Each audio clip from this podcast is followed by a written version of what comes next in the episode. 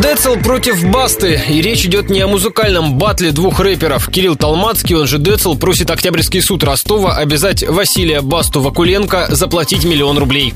Ранее оба музыканта поссорились в Твиттере.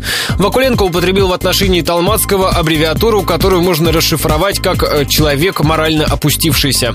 По словам Басты, Децл начал первым, когда стал оскорблять артистов лейбла «Газгольдер». Вакуленко также участник этого творческого союза. Неоднократно позволял себе не очень хорошие высказывания в интервью в отношении э, Газголдера, клуба, в отношении людей, э, которые там э, работают. Он называл людей, которые работают с нами крепостными и тому подобное, превратив свою миссию в путь одинокого несчастного большого музыканта, которого попытался сломить громадный лейбл. У Толмацкого своя версия произошедшего. Он изложил ее телеканалу «Россия». По словам Децла, он живет рядом с московским клубом «Газгольдер». Это штаб-квартира одноименного лейбла. И все выходные оттуда громко звучит музыка, что мешает жителям окрестных домов. В течение всего лета на клуб «Газгольдер» устраивали вечеринки.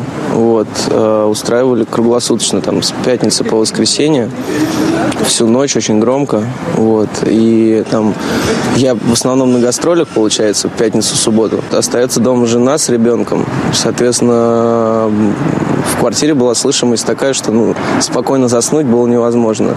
Сначала Толмацкий пытался судиться с Вакуленко в Москве, но басманный суд столицы в иске отказал и направил в Ростов, откуда ответчик родом.